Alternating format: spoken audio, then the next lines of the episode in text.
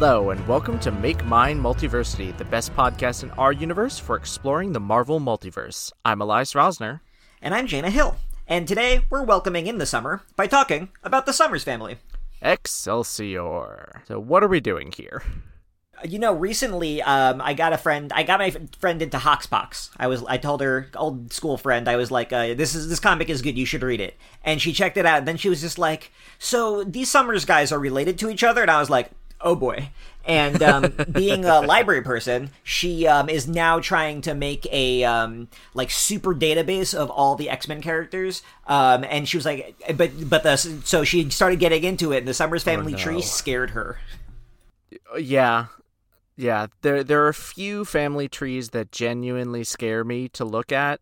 A few charts. This is one of them. What? Just out of curiosity, what else is in the running? Um, the Umineko horse chart, which if you know, you know, and if you don't, please God, don't seek it out. Uh, yeah, I don't know. I'm I'm safe, I guess. But you got yeah. um, I feel like the Allen family tree over at DC is pretty complicated, right? Yeah, I guess. I think the Allen family tree is it doesn't scare me as much because it's pretty simple. It doesn't seem to have as many branches. But then again, I'm also not super well versed in Flash lore, so it could be way more complicated than I'm thinking it is. Yeah, well, I, I just assumed as a Marvel fan that DC stuff is complicated. Uh, but you get the Magneto family tree. I think I think the the Magneto family tree is actually worse than the Summers family tree, but that's just me. I'll have to take your word for it.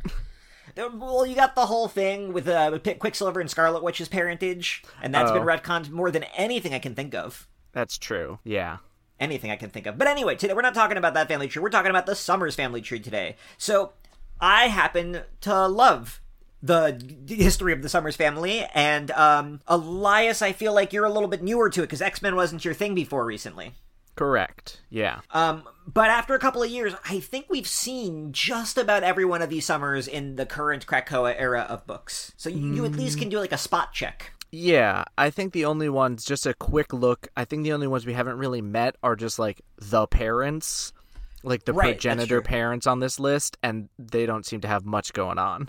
Oh, we could we could talk about the first summers because of the uh, recursive time loop that actually names them summers. Oh God! You see, because uh, somebody Scott went back in time, and his great grandfather or whatever immigrating to America uh, took that as a name. Okay. So if he hadn't, it was like a grandfather paradox. If he hadn't gone back to tell his grandfather that name, his grandfather would have never named anyone that name. Oh boy. Oh yeah. Oh, We're of course talking about Scott Summers, the uh, probably most famous and central member of the Summers family tree. Uh, mm-hmm. Nom de nom de mutant Cyclops. Close. Elias, is Cyclops so good or no good? No good. No good. No good. Scott Summers is the worst. Well, I don't oh know if he's God. actually the worst of all of them, but like I don't like Scott Summers. He's he is to be fair, getting a lot better now. He's been getting pretty good treatment in the Krakoa era, but pre Krakoa, I could take or leave him. Um that's crazy. I love Cyclops. I feel like a lot of the Cyclops hate Cyclops so good in my opinion. A lot of the hate I feel like comes from uh, the animated series mostly and the movies and stuff like the the wider cultural understanding of Cyclops. Yeah. I... But in the comic Cyclops mm-hmm. is always like cool cuz not only sure he has that stick up his ass, but like he's also a crazy renegade who like will do anything, try anything. Yeah, I mean, I kind of liked him in, in the astonishing X Men run we did a couple years ago. Uh, yeah, that's and... where I learned to learn to love him. Yeah, but like my first introduction to comics Cyclops was in Avengers versus X Men, and that might be peak not good Scott Summers. Um, I'm kind of fond of where that falls in the whole arc of his life and career.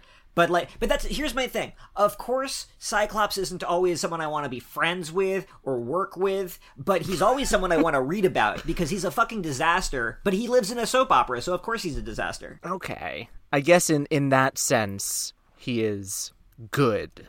I'm not gonna give you so good. I won't give you so good on Scott. You'll give him a begrudging good? Yeah.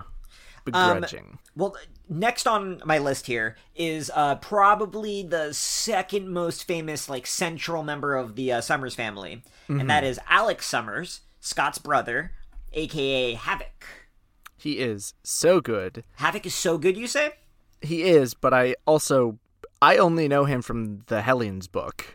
Yeah, I don't think I've read very much with him outside of that, and that is he's the best. He's conflicted. I have no idea what was going on with him still with his murderous turns. Still don't know what's up with that.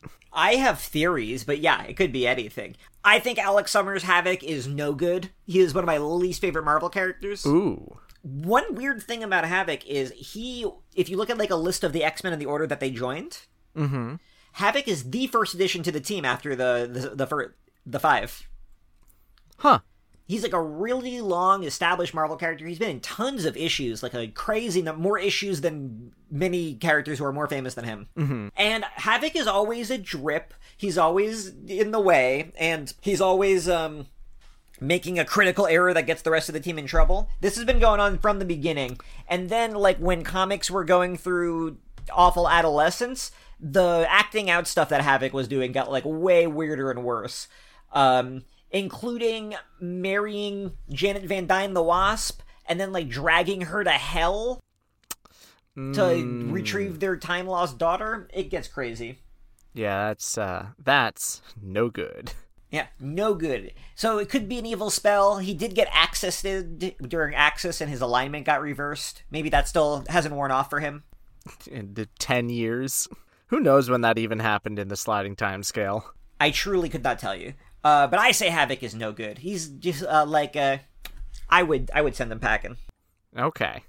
Now those are, for a long time there was only two Summers brothers, but then uh, in um, a '90s comic, I think written by Fabian Nicieza, mm-hmm. um, Mister Sinister implies the existence of a third younger brother.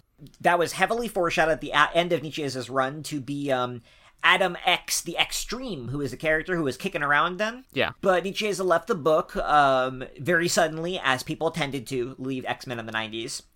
And soon was, re- you know, after a couple of writers, was replaced by Ed Brubaker, uh, famous for huh. Captain America Winter Soldier. And okay. Ed Brubaker really wanted to follow up on that cliffhanger. He thought that was interesting. Third Summers brother. And that's when he creates the um, critically and widely loathed story uh, Deadly Genesis, which introduced us to Gabriel Summers' Vulcan, the third and youngest at the time Summers brother. Oh, that's where he was introduced. So he's yeah. very recent. Pretty recent, like uh, er, that was 2004 ish or nearabouts, 2003, 2004. So he was really only kicking around for a few years before he got sent packing into the the rift. Right. Yeah. And and it's so I so good or no good, Elias? no good. Yeah. I gotta give him the no good. He's kind of fun to watch as the unhinged maniac, but like, no good. I gotta begrudgingly give him a pretty good. While you read X Men Kingbreaker against my recommendation. yeah um, which does not like uh, Vul- as you know, Vulcan had pretty um, ignoble uh, beginnings. he did not seem like a good character when he first showed up. No. So I think it's really a testament to um, mostly Hickman, who uh, used Vulcan in his Fantastic Four run a little bit, and in his Avengers run a little bit, and then in X Men finally. Mm-hmm. That I really am compelled by Vulcan. I really like his presence now, and I think starting so low and getting so high has got to account for something. Okay, that's fair is my argument uh, for for Vulcan. I re- he's an X Men Red right now. I really like uh, him as a character in that. He he is bringing like a unique energy. Yeah, no I don't pun really intended. Want to... Boo. I don't really want to see him go away anytime soon at this point because I think I think there's a lot that could be done with him in in an interesting way. And he's one of the uh, titular kings in War of Kings, and we all know how I feel about that series. This is true. All right. So what about what about uh, Adam Extreme? So here's the thing, Elias. The family tree I am working off of, um, as you can tell, is um, oh my god, I'm having a, a brain fart. Uh, who's the designer for X Men right now? Who does the logos and the data pages? Uh, Muller. Right, Muller. Tom Muller. Right. Mm-hmm. Yeah. So this is a Tom Muller uh, family tree that got set up, and the big addition to it uh, besides that it was printed officially in an X-Men comic, which hadn't happened in a very long time, is Adam X. Uh, now you have been reading X-Men Legends, Elias. You said. Yeah, I have been. Uh, for those who don't know, X-Men Legends is essentially a series of you know in continuity stories from different time periods in the X-Men you know canon, created by original creators from those eras. So we got some Larry Hama stories, we got some Fabian Nicieza stories. The Simonsons came back, mostly writers. They haven't really gotten a lot of classic artists, which is a bit of a shame. Yeah, it's it's mostly uh, hot new artists kind of drawing in an old style. Yeah.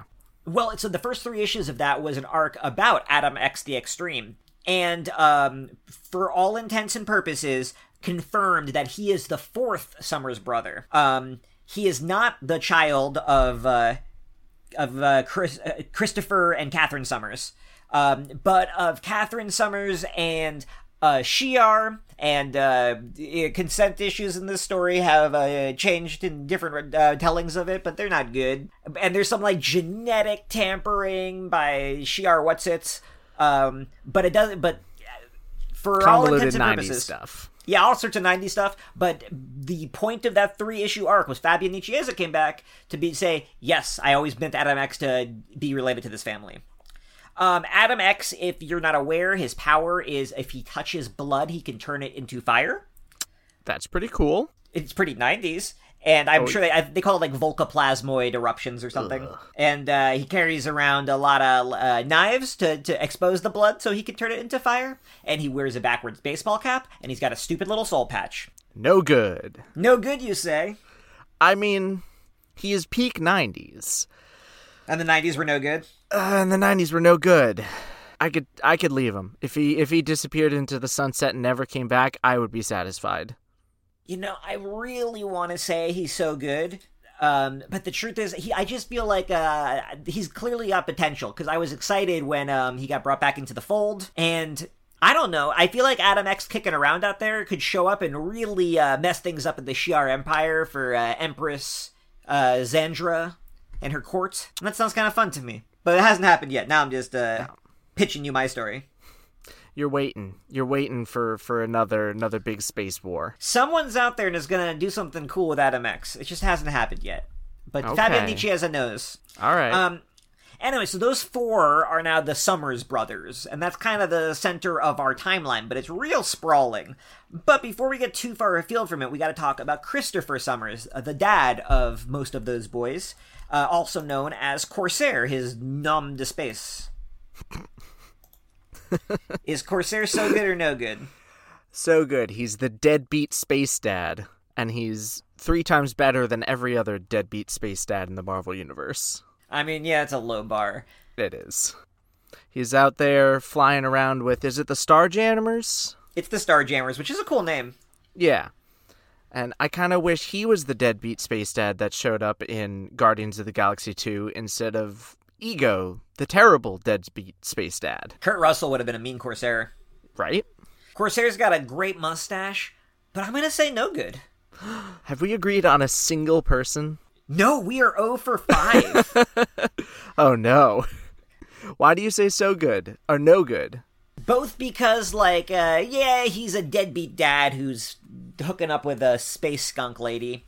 But also, like, I feel like I've read a bunch of Starjammers comics, and Corsair doesn't really have any motivation. Corsair is just kind of like a boring hedonist. His hedonism doesn't have, it's all surface level, and there's nothing to him. I think he's just a very shallow man. Hmm, gotcha. All right, that's fair. Who's next on the tree? Well, if we're talking about Christopher Summers, we gotta talk about his wife, Catherine Summers. She doesn't have a code name. She's just around to be dead. But is she is Catherine Summers so good or no good? Uh, I don't think I've read a single comic with her. It's very unlikely. Um, yeah, I guess I, it's like with uh, Adam X. I want to say so good, but like it hasn't happened yet. But there's got to be this like parallel timeline where Catherine became Corsair instead of Christopher, right? And it's got to be better than this one. Well, just like I, I don't know. There, all these people get cool code names and stories, and I, Catherine Summers, I just wrote mom because that's all she is. She's just a mom, and she could be so much more. Yeah. Yeah, so I guess potentially so good, but at the moment, because her only character is dead and mom, no good. Yeah, we're doing this on a binary. I guess we really uh, backed ourselves into a corner here. Yeah, a little bit. Um, on the other end of the spectrum, very alive but less immediately related to them, we have Christopher Summers' uh, longtime paramour, Hepzibah. Does Hepzibah even count? I mean, yeah, ten, ten, ten, tangentially on the tree. Because she's like a stepmom, right? I guess Yeah. she in the first issue she came over um, and hung out with Rachel at the barbecue in the first issue of X Men. Like X Men number one Hickman or X Yeah. Men number one. Yeah, X Men number back. one Hickman. With that first issue where they had the Summers family barbecue, Hepzibah was invited to the Oh, yeah. barbecue. Yeah. Um, I guess, I guess that means. Well, one second. We'll put that. We'll do that in a moment. I'm adding somebody to our list. There we go. I was waiting for that. yeah, I can't believe I forgot that. But before we have to talk about that, we have to talk about Jean Grey because uh, Jean Grey is at the. We're about to talk about a lot of uh, potential alternate reality children, and Jean Grey is the mother of many of them. So is Jean Grey so good or no good? I mean, looking at this tree, it looks like almost all of them, but uh, I would say so good. Yeah, so good. Yeah, I. You know what I think about Jean Grey? What? I think Jean Grey is Marvel's Superman, and they should position her as such. Huh. I base this on in uh, Grant Morrison All Star Superman. He has that great monologue at the end about how uh, because of his superpowers he can like see the interconnectedness of everything in the universe. He can see how we're all made of the same star stuff. Mm-hmm. And Jean Grey has a very similar monologue at the end of Tom Taylor's X Men Red. Mm-hmm. Um, and then I was just realizing, yeah, because of Jean Grey's like incredible powers and her, her deep compassion, she like has this cosmic awareness and understanding of stuff, and she chooses to you know be a cool superhero. Yeah, I like I like that that positioning of her. It it also gives her a more central role than you know her her names have tended to give her, especially now as Marvel Girl. Yeah, just let her be Marvel Woman. It's the name of the publisher. There's never been a Marvel Woman as far as I know. Has there been a Marvel Man? Uh, yeah. oh, oh, Elias, are you kidding? Is this a real question? I'm I'm blanking. I'm blanking. I know there's Miracle Man, but that's not Miracle Marvel. Man is Mar- he is Marvel Man. Miracle Man is Marvel Man. Oh right, they got sued. They got sued for calling it Marvel Man, changed the name to Miracle Man, and then due to the most complicated lawsuit in American fucking history, Neil Gaiman ended up solely with the rights to that, which he then sold to Marvel. yeah, Marvel hasn't done jack with it. I think they republished one of the runs. They did well. They were they were going to be finishing it with with Neil Gaiman and I think Mark Buckingham. They were going to finish their run, and they got halfway through it or part way, and then something happened, and they Neil Gaiman's come back lifestyle to rock it. style is what happened. I guess so. that Neil Gaiman from a different era. Yeah. So, Jean Grey. Yeah, Jean So Grey's good. so good. Uh, obviously, Jean Grey fucking rules. Yeah. They keep on making bad movies about her because they know how much she rules. Yeah. God, what a waste. Um, hasn't been in as many movies. Emma Frost, who uh, was a longtime girlfriend of Cyclops's from the end of the Morrison run, pretty much until uh, until the Bendis run. God, that was stupid, Brian Bendis. But so Emma Frost, like longtime girlfriend, and wasn't invited or wasn't didn't attend the the Summers family barbecue. Could very well have been invited, but maybe wasn't to avoid the the awkwardness. Yeah, or maybe she just isn't into barbecue. She wears all white all the time. Can't get barbecue sauce off an all white like vinyl jumpsuit. You know, she would she would figure out some way, some way to protect her her suit. But seeing as she is the mother of a potential future Summers child, I uh, thought it was important to count her in. So Emma Frost, Yes. I say yes to Summers. So good or no good? So good. Possibly the best. Top five X Men for sure. I disagree with that second part, but I agree with the first part. I think Emma Frost has proven to be so good, both as a villain and as an anti hero and as a kind of actual hero. Yeah. Yeah, and she could run that whole like that whole moral spectrum, and never you never break the character. Yeah. because she is so deeply motivated because she is such a textured and interesting character. And she can turn into diamonds. That's pretty cool. I can't turn into diamonds. Would you Kinda wish I want to, though? Yeah, I can think of a lot of advantages. I guess I guess that's true. If Be you were like a hot, diamond, if you were a diamond, you got like eczema. Would that be more itchy or less itchy? Hmm. That's a question for the the X Men books. Yeah, Gerry Duggan. I this is up to you, my dude. We we need to bring back uh, Strange Tales or or not Brandach. Answer those really deep questions. That's what I I want it, but yeah, it will. It remains a mystery. In the same vein as Emma Frost, we got to talk about Madelyne Pryor. Yeah, I don't know if I can give her a no good or a so good because I haven't encountered much of her. You pretty much but... recently just read one of your, your first issues where she was central, I feel like. Yes, in since in the Hickman run, not Hickman, you know, in this current era, she she played a, a pretty big part in a Hellions arc and was very central to some of the really good emotional stuff, but she was basically I hate to say it, she was basically a prop in that emotional stuff. Like yeah. it was about her, but she was not active in it. But now that she's back, yeah, I'm I gotta give her a so good with the eye towards the future. But I don't know what she was like in like the Inferno era when she dragged everyone to hell. Is that uh, what happened to Limbo? Brought, she brought hell to them. Oh, uh, it's cool. Daredevil fights a vacuum cleaner. Wait, hold on, repeat that. Uh, Matt Murdock, the man without fear, Daredevil, uh-huh. has a fight, like a fist uh-huh. fight, with a vacuum cleaner possessed by a demon. yeah, Inferno's good. Um, when I was a kid, and like a yeah, like a kid, a teenager in my early twenties, I didn't like Madelyne Pryor because of how complicated she is and what she represents. Okay, yeah. Because you know, if you're new to, to, this conversation, Madelyne Pryor for a long time was. um Do you know how she first showed up, Elias? Wasn't she? She. There's something with the convoluted. Jean Grey was dead. And so yeah, Jean, Jean Grey, came died. back, and but then they revealed that that Jean Grey was actually a clone, and her name was no, Madelyne no, no. Pryor. You're jumping way ahead. For a long time, this was a mystery. So what had happened was Madelyne Pryor, before she got everything happened to her, she was a cargo pilot. Okay. She, she, flew planes, and at the end of the issue where Cyclops, where, where Jean dies, um, I or an issue around there at least, um, you see the Phoenix Force like engulf this plane. Uh huh. And that's and Madelyne Pryor is in there, and so you're so that's kind of the mystery. Like, why is that going on? Why is the Phoenix like drawn to this woman who looks exactly like Jean?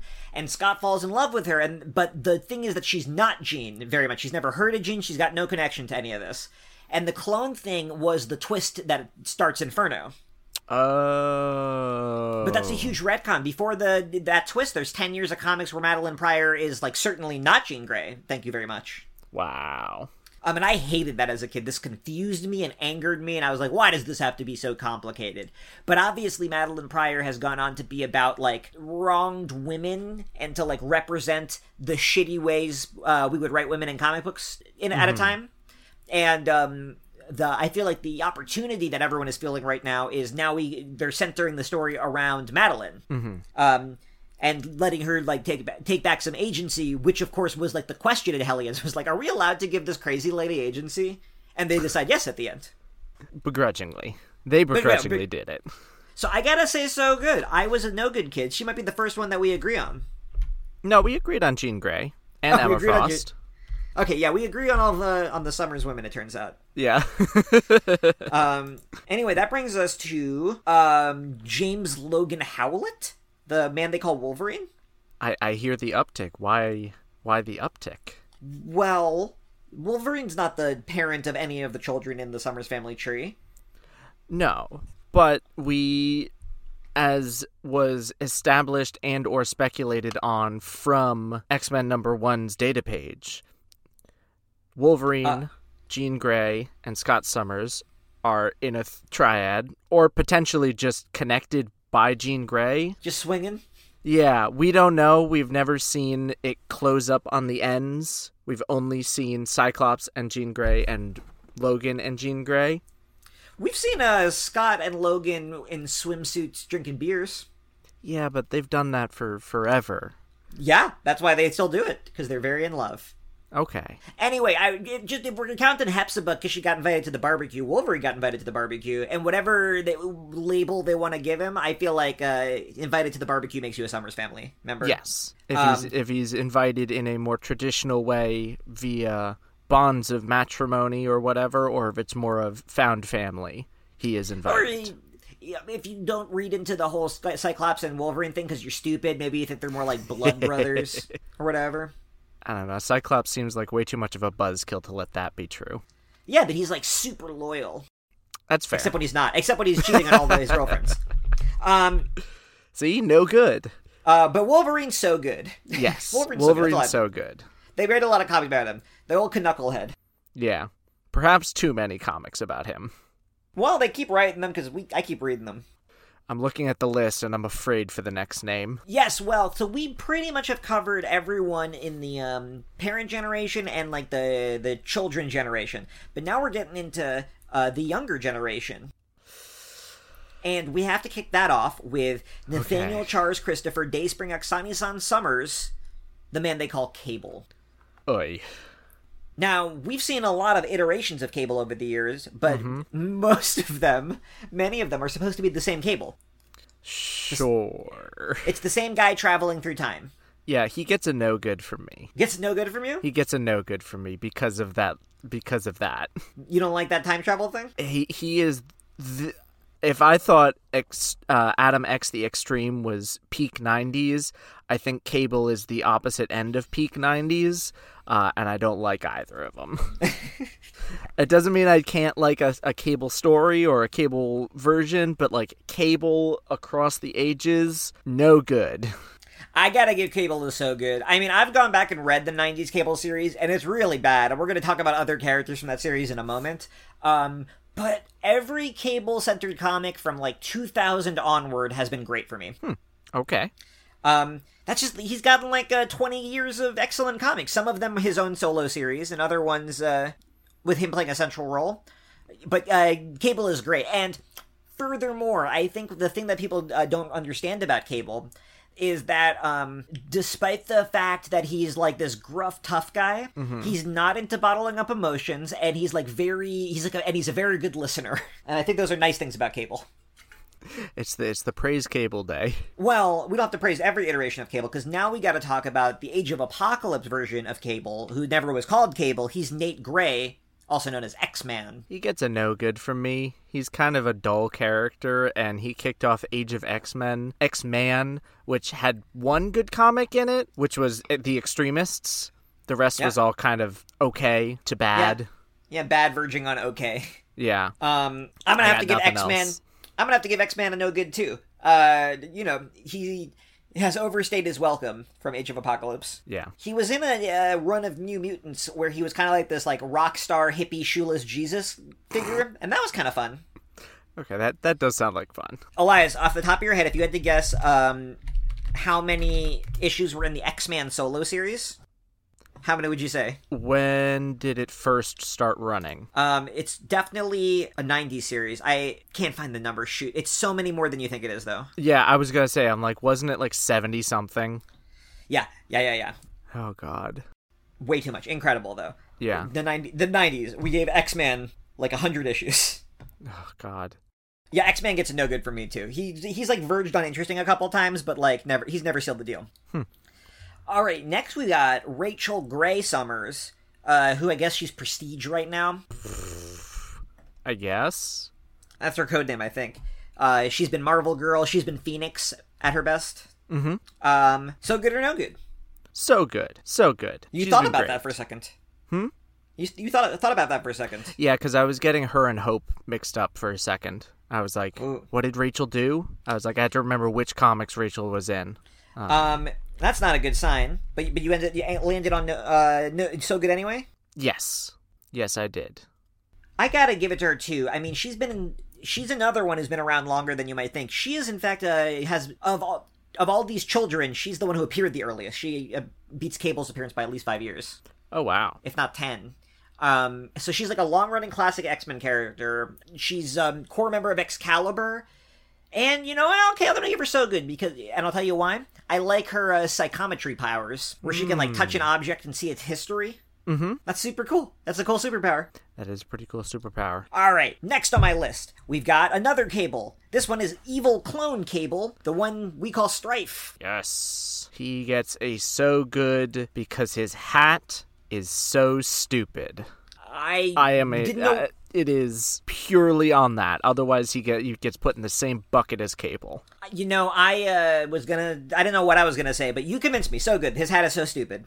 um, and that's it for alternate cables. But next up, we've got Ruby Summers, the only uh, person on this list who has not appeared in any uh, Krakoa books that I know of. Huh? I did not know that. Uh, I guess there's two characters who haven't really appeared. But yeah, we haven't seen Ruby Summers at all. Do you know Ruby Summers, Elias? Ah, uh, no. Ruby Summers is the uh, daughter of Emma and Scott. And huh. uh, and she can turn into uh, the ruby quartz that Scott's glasses are made of instead of diamonds. Oh my god. Oh my god, that's so silly. Which is very silly. I gotta give her a so good. She's appeared in very few comics, but um, I like that Scott and Emma have an alternate future kid too. The Scott's just stupid with these alternate future kids. you mentioned Hope Summers. Uh huh.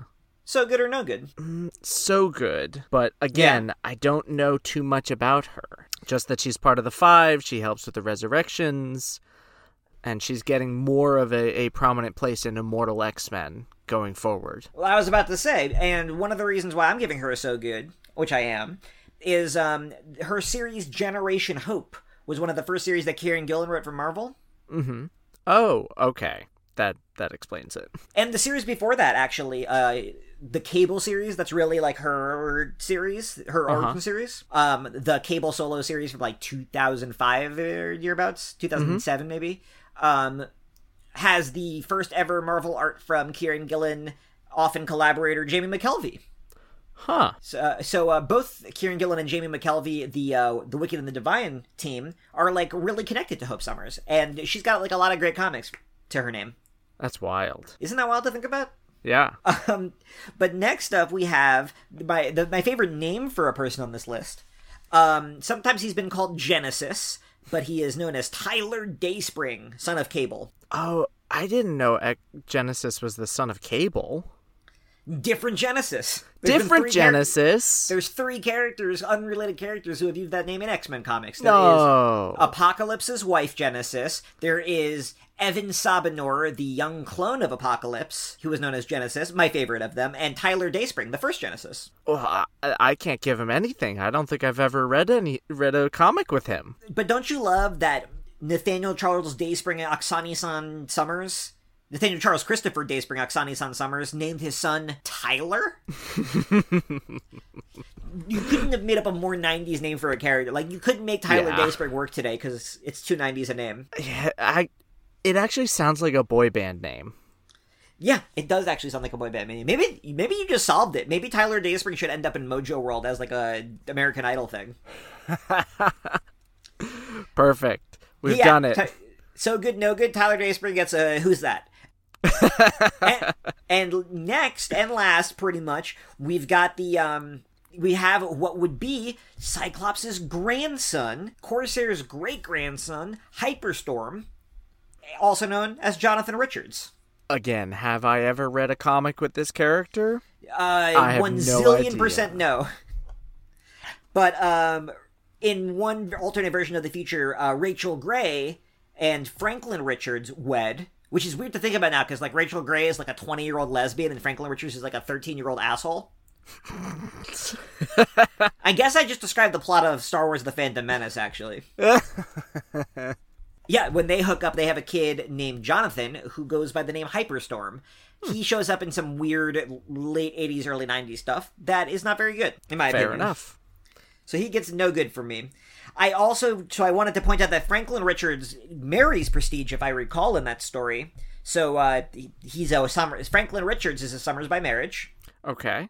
And I just wanted to point out that Aliya Dayspring is the mother of Tyler Dayspring, Cable's one of Cable's many wives in the future.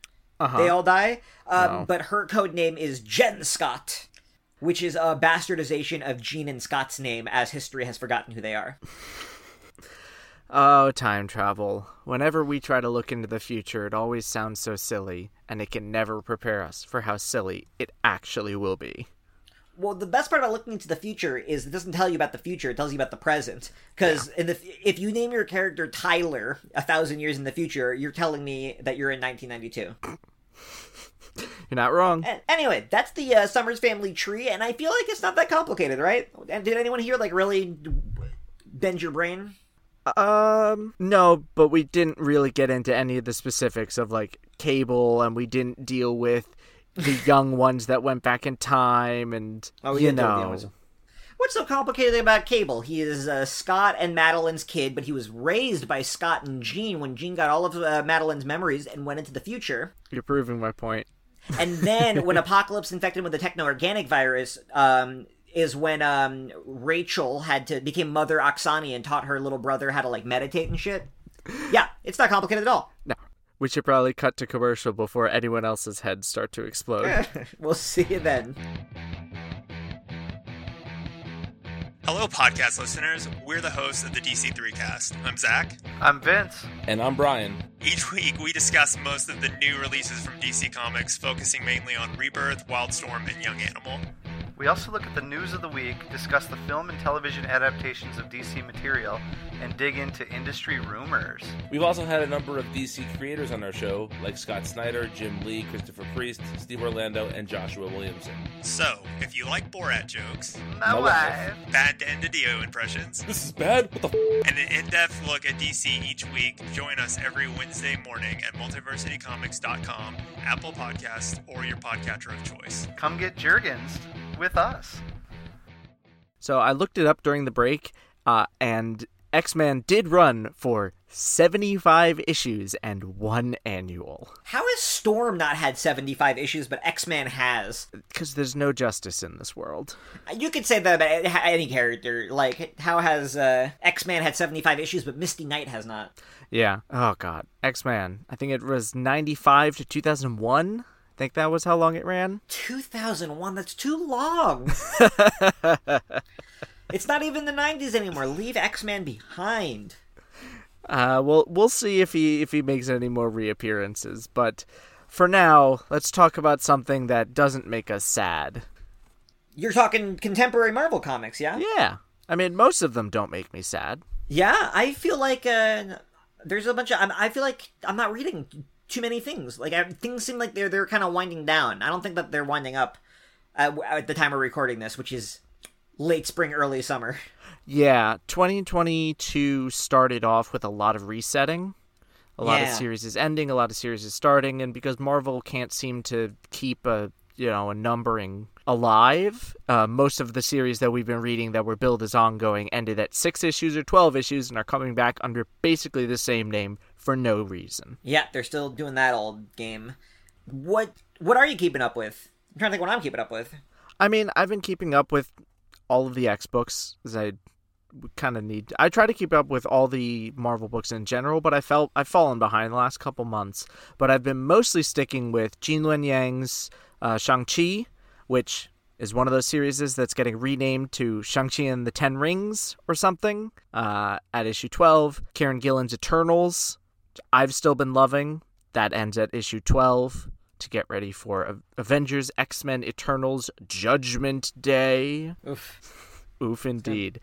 Uh, for me. So, I mean, that's been most of it. I've been loving the new Moon Knight series. Zeb Wells' Amazing Spider Man has me so excited. I have no idea so what's going to happen in that. Yeah, I so I read, I'm reading Zeb Wells' Amazing Spider-Man, and I have no idea what's going to happen, and I trust Zeb Wells, but so far it hasn't really like lit my world on fire. No, I'm I'm I'm ready. I'm ready and and waiting for for more issues. But you also we'll get into it another time. We're not going to get into it today. You also do not like the art. Oh yes, we are going to get into that another time. I do not care for the art. Um, that might be that might speak for a little bit of my lack of enthusiasm. Yeah. Um, but we'll talk about that at great length in the future. Um, I'm following Daredevil stuff, Woman Without Fear. That stuff is all cool.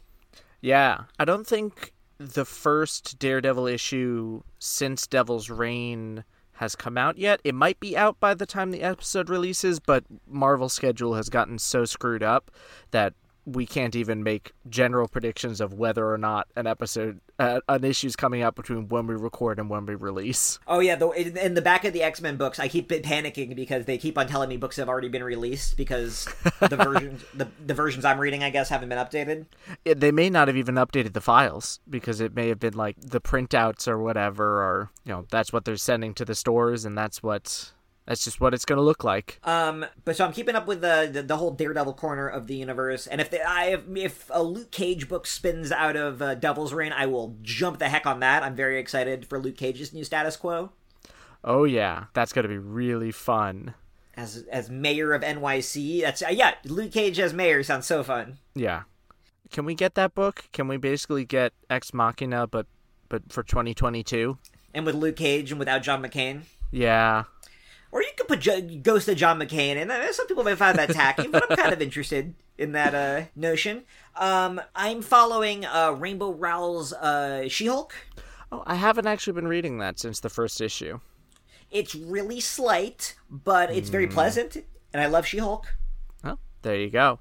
And it's got attractive art. Yeah. Um, I like. Yeah, I feel like uh, I don't even know what's good with Marvel right now. Well, Not Strange. much. I've been reading Strange, um, and that's been pretty good. Oh, you know what I've been reading, Elias? You know what I've been reading, and I have a lot of opinions about. Is it outside of the X corner? It is Okay, I don't is know. yeah. You don't know my X Men opinions. Is I'm reading uh, Jason Aaron's Punisher run. Oh, I haven't actually gotten to any of those issues yet. So the thing is, if you're if you're listening to this and you don't know what the story is with that, uh, Jason Aaron is writing Punisher. Who's the artist on that? Do you remember? Um, no. Jesus Saiz and Paul Azaceta. Oh, oh. Yeah, you know those. You like those guys? Well, Jesus Saiz hit or miss. He did some Doctor Strange with Mark Waid a while ago. He his stuff is very pho- uh, not photorealistic, but leans much more on the realism side. Yeah, Whereas Paula, uh, how did you say it? I uh, Paul Azaceta is what I said. Azaceta. I I'm not sure. I've never said it aloud before. But Paul's art uh, has he did um, Outcast with Robert Kirkman. I Mm, right, I- loved yeah. that. I, had, I I haven't read it, but I've uh, skimmed through the art. Mm-hmm. Well, so they're the creative team on this Jason Aaron Punisher book. So like interesting artwork, and um, but the book was announced. Punisher has not come back uh, since the series got canceled uh, during COVID, and I feel like in that time, uh, politics have shown that uh, certain factions who feel a strong solidarity with America's police forces have taken the uh, Punisher skull as a label of their movement, uh, a vigilante who does extrajudicial killings and either the irony is uh, lost on them or uh, the, the irony is the point. Um, and so I was waiting. I was like, when's Marvel going to bring back out Punisher? Is Punisher going to go after the police now? That would be really controversial and make some headlines. But what they announced was Jason Aaron, fresh off of him having a scandal involving um, accusations that he was writing Pocahontas into the Conan the Barbarian comics. yeah. Yeah, was- right after the week that was happening, his Punisher comes out, and his in this in this comic, Punisher becomes the master of the hand, and that is, yeah, not the direction putting Fra- Francis Castiglione in charge of this ninja clan.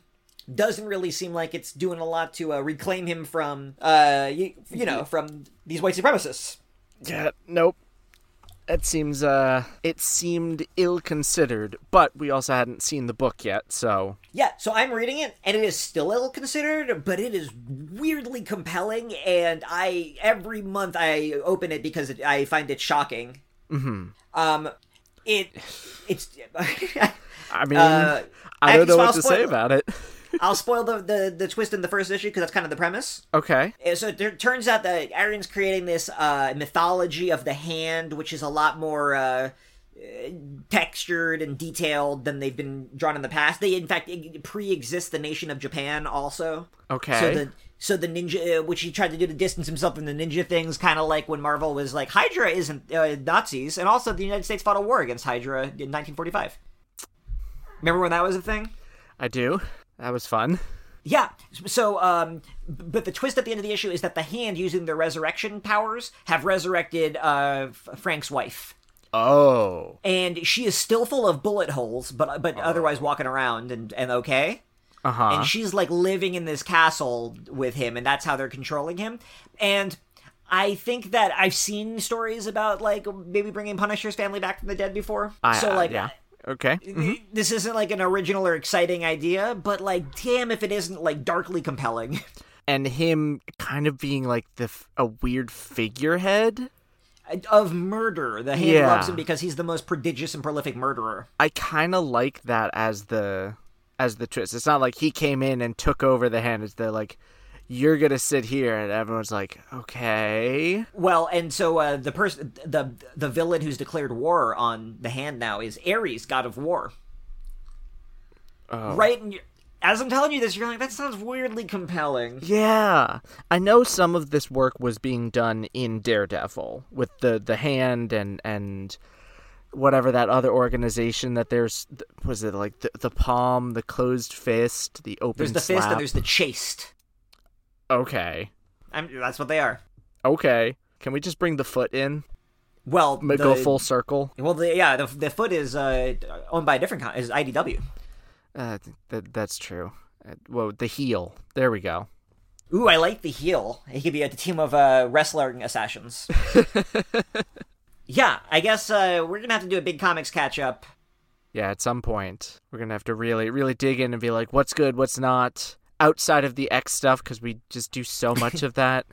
Well, that stuff is really good right now. It's not It like uh, the. Hulk, the Hulk comics or the Guardians of the Galaxy comics are really happening right now. Did you just say the Hulk comic? Uh, yeah, it's not happening right now. Oh, okay. I was like, I, I don't believe you. I don't believe that the Hulk is happening. Yeah, I mean, it's happening, but it, I wish it wasn't. I do. Before bef- we- I was gonna say before we go, I wanted to just bring up one one book that I think we should touch on because it's it's still it's just such a weird book, and I kind of love it, but I also am like I don't know if I should, which is What's that? the Marvels. The right, Kurt that book was also very controversial. yeah, it, it's kind of controversial in part because Marvel was like, we don't want to have the Vietnam War exist in our universe anymore as like the cent- a central conflict in the same way that World War II still is. Um, so they created. But then they went and Mhm. published a comic called Venom, where Venom is in Vietnam. Yeah, well, Vietnam still happened, but uh, now there's an additional war called the Siancong War, which happened in a fake country next door to Vietnam and was kind of like involved with it, and it's this whole convoluted mess.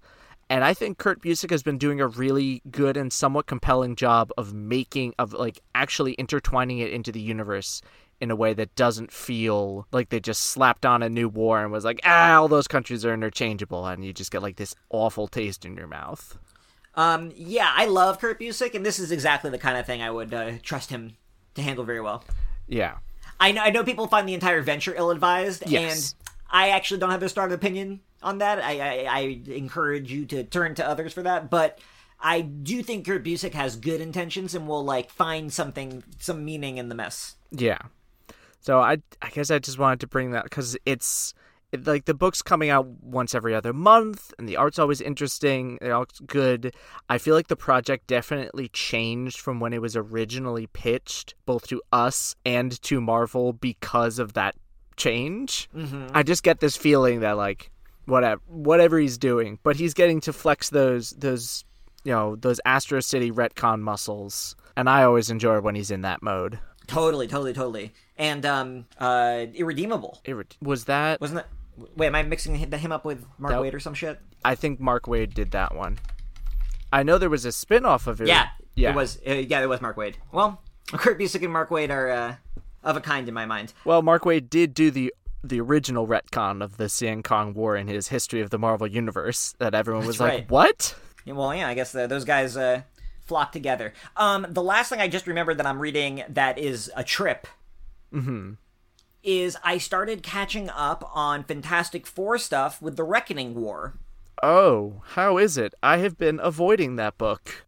I a lot of people, most people don't like it, but I've been following Dan Slott's comics pretty much the whole time he's been in that. Mm-hmm.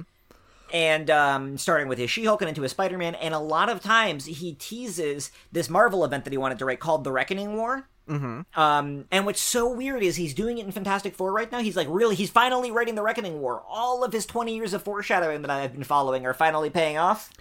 And I sense a butt and there. but it's not touching anything else. Like uh, the moon just exploded, and nobody in Avengers or any other book knows that the moon exploded. The moon exploded? yeah, the moon exploded, uh, and a bunch of other crazy shit's going down. But it it feels weirdly like weightless and formless in the universe, like it already doesn't matter. Yeah, that's a shame. Uh, but it's it's kind of it's fun. I, I wanted him to to land this, and he's uh, he, they he's kind of off the rails, so no one's telling him no. So he's just doing whatever he wants, and I like Dan Slott's comics. Okay. I wonder how they'll they'll handle all that. I wonder how it's going to read to you when you read it, like it or not. Uh, yeah, that's true. Probably not. if I know anything. We should uh, probably wrap up for today, but uh, next time, hopefully, the Marvel books will be a little bit more exciting because new stuff is around the corner. Yeah, I don't know. Well, we're gearing up for the the summer events, or I guess the big summer event. Um, I'm trying to think what other big announcements have been made for for these books for, for the Marvel slate, but I think they they had their summer thing. I don't think they're doing all that much because of all the supply chain issues. They don't want to, you know, that they don't want to announce something and then have it be three months late. Well, I hope they. I mean, there's there's so many announcements that they announced they were announcing and then didn't. So I really hope uh, there's something exciting out because I could use I could use a shot of new life. Kind of yeah, especially because I think most of the series going on right now are mini series and they're wrapping up. Yeah, they, whatever something maybe out of uh, Judgment Day, something big something big will come. Yeah, they're they're probably waiting. They're waiting. Maybe maybe this will be the year that that Jason Aaron moves off of Avengers, but I don't think that's gonna happen. Yeah, yeah, man. Yeah, they, all the old guys are writing stuff that I'm reading. We we need some uh, fresh blood. Yeah, for sure. Oh, oh, they're losing Conan. Yeah, they're losing Conan. I saw that. Which is weird. Conan should be in the public domain. that name should be in the public domain at this point, but it's not. Um, yes, it should, yeah. and I'll leave it at that. Yeah. Anyway, next time we're watching MODOK. Yay! Oh yeah, we are watching MODOK. I uh, I hope I like it. I don't know. I I watched it already. I watched it months ago, so I, I know, know, my I know. opinion. Well, uh, I'll find out at the same time as you do, I guess. Yep. So until then, where can they find you on the larger interwebs? Uh, folks can find me on Twitter at rambling underscore moose. Uh, you can also find me at as ra- uh, ramblingmoose.tumblr.com. That's right, I got back on Tumblr in the last couple weeks. Oh, jeez. It's the best place for Severance fan fiction. And you can find me on multiversitycomics.com, which is a pretty great website, and occasionally on other great websites such as comicbookherald.com. Elias, where can folks be finding you? They can find me writing here at multiversitycomics.com and they can find me on Twitter with about the same rate that I was at before um, Musk decided to, you know, catapult it into the sun. Uh, at Quetzelish, that's Q U E T Z E L I S H. Uh, I am the secret fifth Summers brother, uh, and I get the grade of not good. uh, so I'm writing at Multiversity Comics. I'm doing a whole bunch of stuff. Uh, been do- reviewing the Usagi Yojimbo series on Netflix. It's fine, I guess. I'm sad. I like Usagi Yojimbo. Yeah, I'm sad the show isn't isn't good. Nah. You can read my reviews there. Uh, and yeah, welcome to the summer. We'll see you in the Casa de MODOK. Excelsior.